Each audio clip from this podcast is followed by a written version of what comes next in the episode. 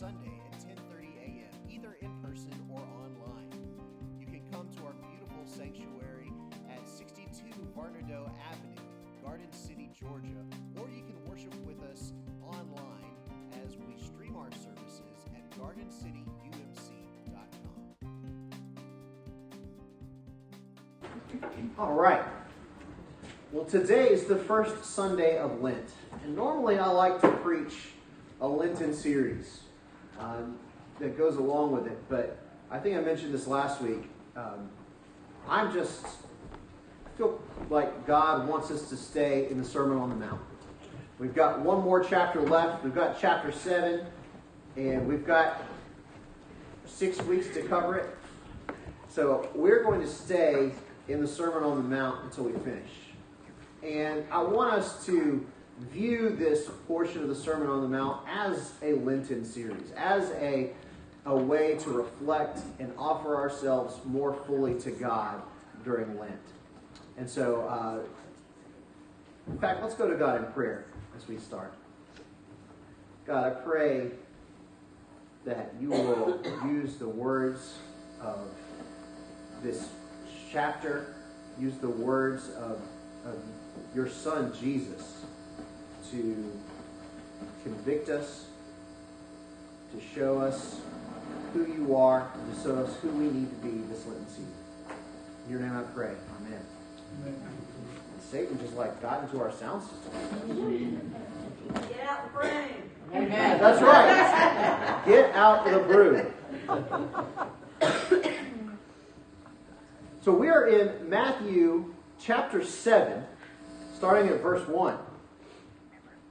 I really will whack that with a stick. You think it'll help?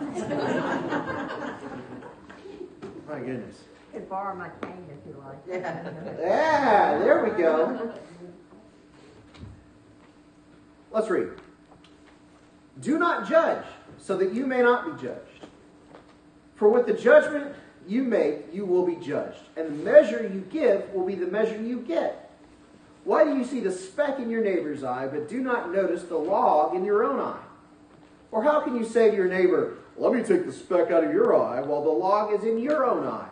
You hypocrite! First take the log out of your own eye, and then you will see clearly to take the speck out of your neighbor's eye. Do not give what is holy to dogs, and do not throw your pearls before swine, or they will trample them underfoot and turn and maul you. This is the word of God for the people of God. Thanks be to God. I don't know if you noticed the irony here that I noticed, but Jesus spends a good five verses telling us not to judge other people. And then he immediately compares some people to pigs and dogs and says not to profane what is holy by giving it to them. I don't know about you, but I feel like that is a pretty judgmental thing to say. So he's saying, Do not judge lest you be judged, but don't throw your pearls before swine. Which is it? Are we supposed to not judge people, or are we supposed to figure out who is the swine that we're not throwing our pearls to? Kind of confusing. Jesus, am I supposed to judge, or am I not supposed to judge?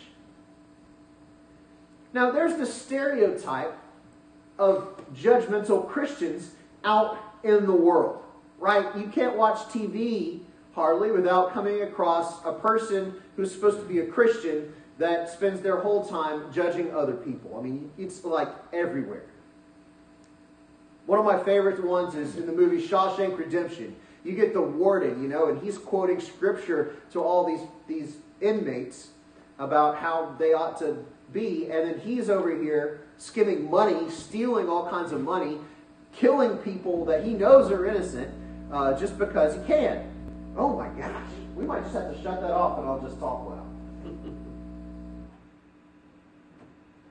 Can you hear me in the back?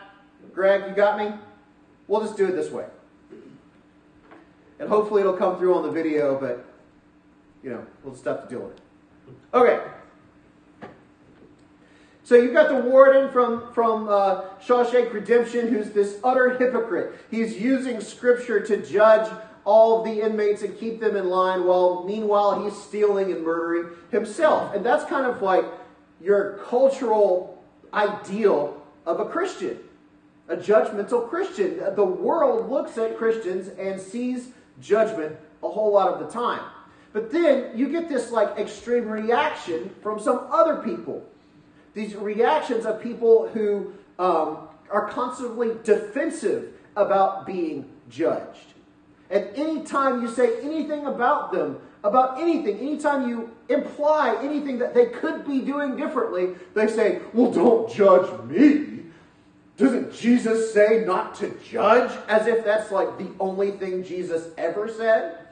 And, uh, or the only bit of moral advice worth following is that you shouldn't judge other people. And so, like, there, there's these two sides of the same coin. There's judgmental Christians, and there are judgmental Christians. You and I have all met them. Sometimes we might even be them. I might even be them. So I'm not, you know, I'm not trying to point the finger at anybody. I'm judgmental a lot of times. And then you've got people that are extremely sensitive about being judged to the point that they can't even take any amount of criticism without trotting out Matthew 7 and saying, Don't judge me because Jesus said not to judge. There's got to be some kind of way in which we can go through the world not being judgmental, but also not being able, not being able to, to make moral judgments about some stuff. I think the thing that we've got to realize, the thing that the church needs to realize, is that morality is not a zero sum game. A zero sum game is it's it's a, a way to describe a situation in which one person's gain is equivalent to another person's loss. A zero sum game means that if I if I get ahead at all, then you fall behind. Or if you get ahead, then I fall behind. And this leads to this defensiveness about morality or offensiveness right? Because if I am closer to God than you are, then that means I'm better off than you. I'm, I'm better and you're worse. And if you get better, if you come up a, a, a, rung on the ladder, that means that I've moved down a rung on the ladder. And some people view morality this way. Everybody is on this ladder, and we are constantly comparing ourselves to other people, trying to figure out if I'm better off than they are, or if they're better off than I am which one of us is closer to God.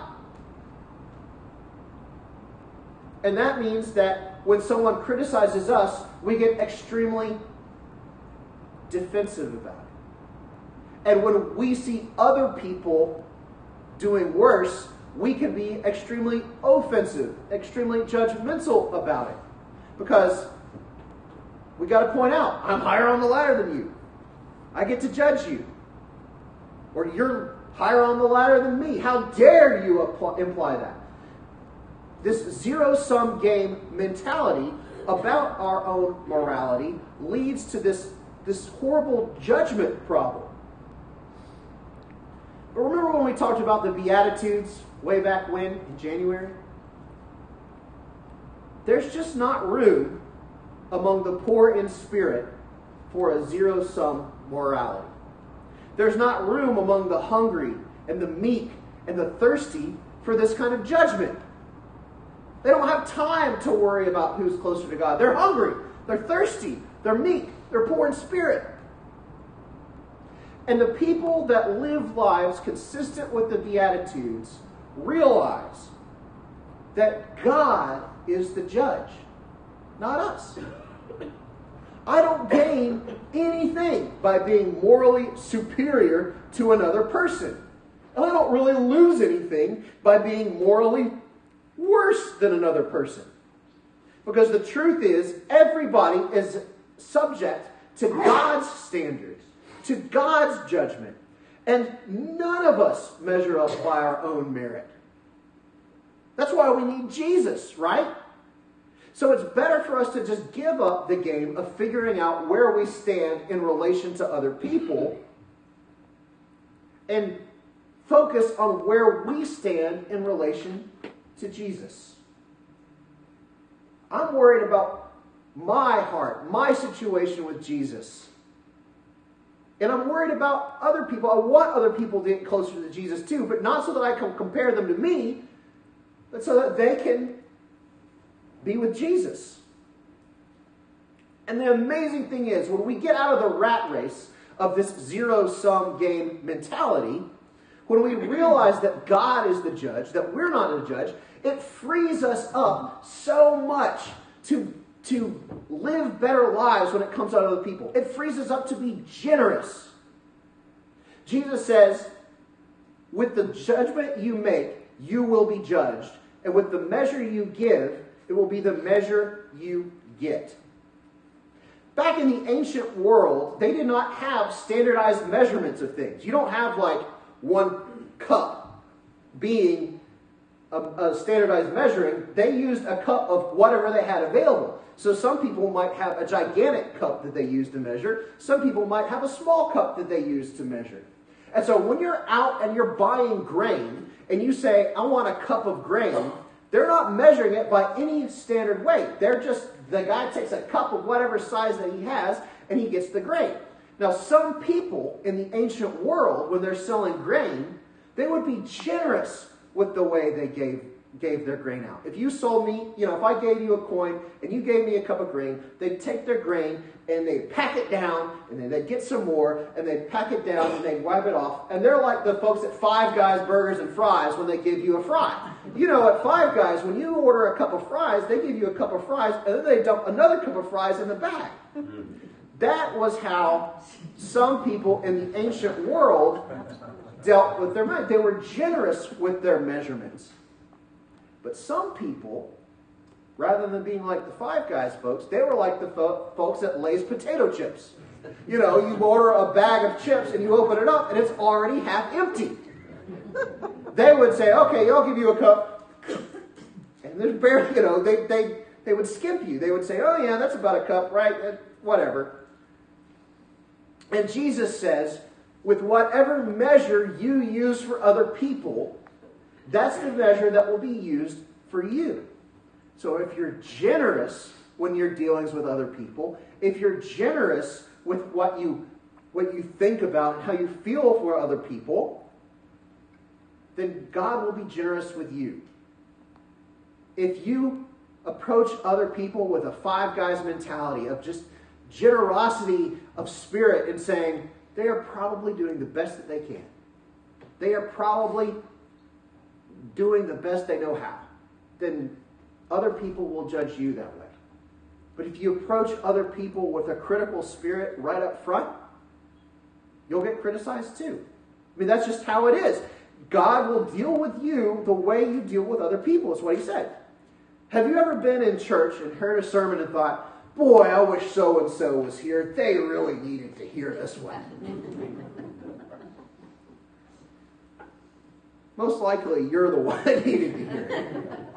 Right? That's the generous spirit. We want to be generous with other people and we want to reflect upon ourselves. We don't want to be critical with other people, but generous with ourselves. And that's just, that's how the world works. The, our, our nature is to cut ourselves tons of slack and then give other people criticism and judgment. But what Jesus says is be generous with everybody so that you can be generous with yourself. So it freezes us to be generous when we when we give up judgment. The other thing it freezes up to be is curious. Um, man, I can't like morally recommend this show because there's a lot of like language and all kinds of stuff in it. But I love the show Ted Lasso. If you can get along, uh, away with some, like, if you don't mind a ton of swearing. Ted Lasso is a great show. There's this one part in it, though. It's like the best part in the series. Ted's playing darts with this guy, and um, he just takes him to school. But part of it is, is he quotes this Walt Whitman quote. He says, You know, I, I heard this Walt Whitman quote that changed my life. He said, The quote was, Be curious, not judgmental. And Ted goes on to say that all of his life, people had been underestimating him because they just weren't curious. They thought they knew everything about me. And so they, their underestimating had a lot more to do with them than it had to do with me. Because they just refused to be curious and to wonder what was going on with me. And I, I, that just struck me so hard when I watched it this week because that's what we do when we judge, right? When we judge other people, we assume that we know everything that there is to know about them and what they ought to be doing better. We assume that we know why they're doing, what their, what their thought process is, and we say, and we, just ascribe all kinds of motives to them that they might not have. Rather than being curious, we assume that we know. But we don't know. We don't know all there is to know about other people. We don't know what people's motives are. We don't know what people are thinking when they're doing things. And so that frees us up to be curious about other people. And the great thing about generosity and curiosity is that we can approach people that we disagree with. It doesn't mean we have to accept all of everybody else's behavior, but we can engage with people whose behavior we disagree with out of generosity and curiosity. Which means that we are accepting them in a way that we are making judgments about behavior without being judgmental about people. And I think this is going to be vital for us as Christians, as Methodists, in the next couple of years. When there's this huge debate, this huge split that's going on, we jump so frequently to this judgment. Oh, this person's doing this just because they want to take power. They're just being cold and calculating and, and political. And over here, we're just suffering. And the thing about it is, I've heard people on both sides of the argument saying that about the other people. My side is, is put upon, and we're just trying to do the Lord's work, and these other people are doing these cold calculations and trying to get as much money as they can. Why do we assume that other people have bad motives while we have good motives? Examine your motives and be generous with other people. Be curious about why other people might be doing that. It's so important, this curiosity point. Because we cannot come to this table of disagreement in good faith unless we're willing to be generous and curious about the people across from us that disagree with us.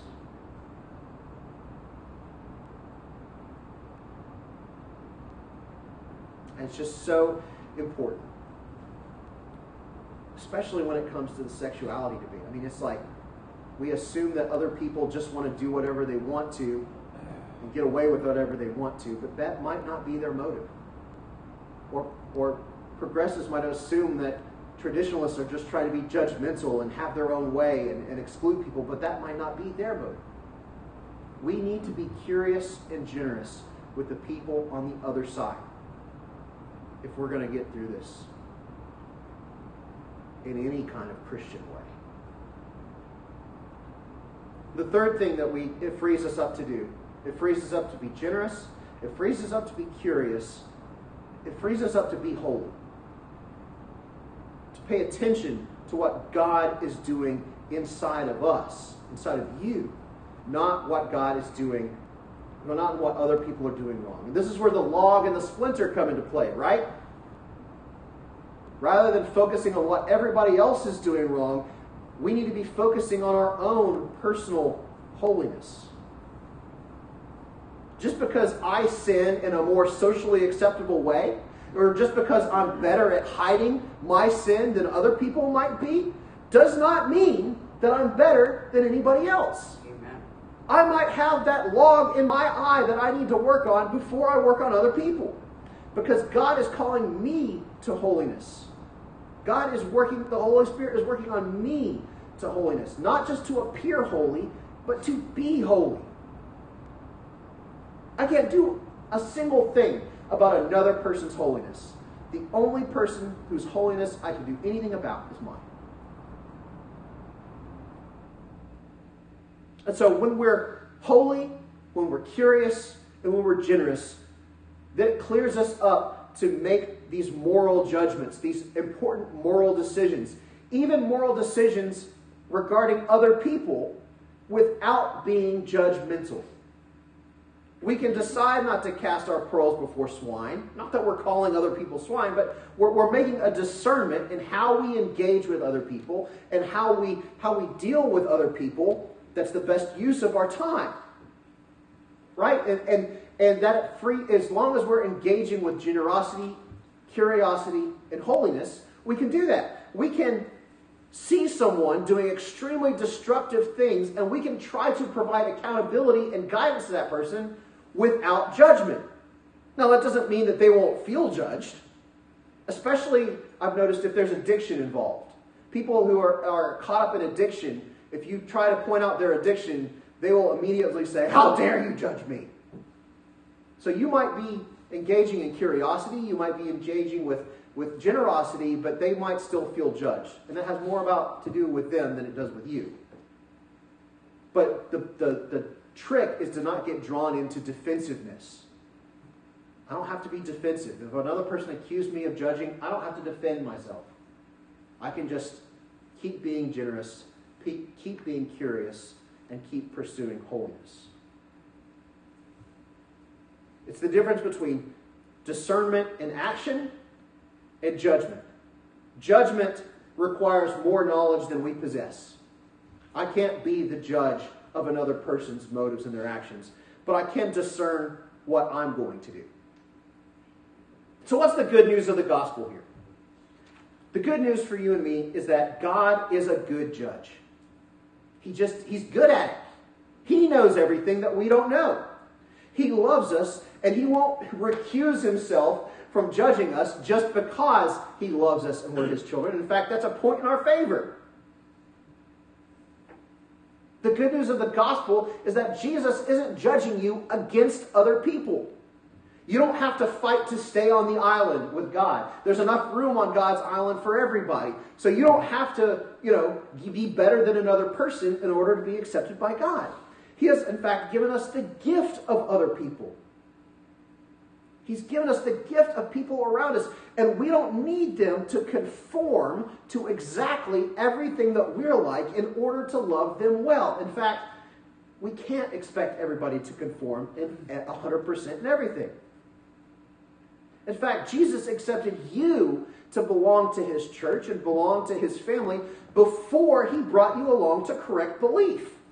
In fact, we still don't have 100% correct beliefs about everything.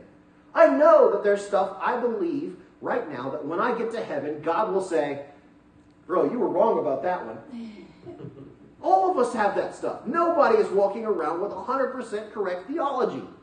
And yet, God accepts us. And so He's calling us to extend that to other people too. People want to feel like they belong before their belief is right 100%. And that's okay. It's okay for us to extend belonging to people who don't believe every single correct thing. Because I don't believe every single correct thing. Belief, belonging in God's family comes first, and then correct belief gets worked out through the Holy Spirit, through the church later. That's why we baptize infants in the, in the church, because they belong in the family of God before their belief ever is even possible. And then they confirm that belief through confirmation. But the belonging comes first. So Jesus says, don't judge other people. Engage with other people, especially other people that you disagree with, with generosity, with curiosity, and with holiness. Work on your own log and let the Holy Spirit work on other people's splinters. That will free you up to be discerning, it will free you up to take holy action, but it will also free you up to not be a judge. Let's pray. Father, So often, I feel like my morality is a zero sum game, like I'm in competition with other people to see who's better. But I'm not. I don't have to compare myself to others, I don't have to judge other people. I can approach you on your terms. And God, you've opened that up to other people as well. So, God, I pray that you will give me the ability to exercise generosity in my dealings with others, to exercise curiosity when I think about them and when I interact with them, and to be holy in all my ways. God, in the next few years, I pray that you will lead us in that direction. Guide us in everything that we do so that we can live according to your Sermon on the Mount, according to your Beatitudes, that you will make us holy. In your name I pray. Amen. Amen.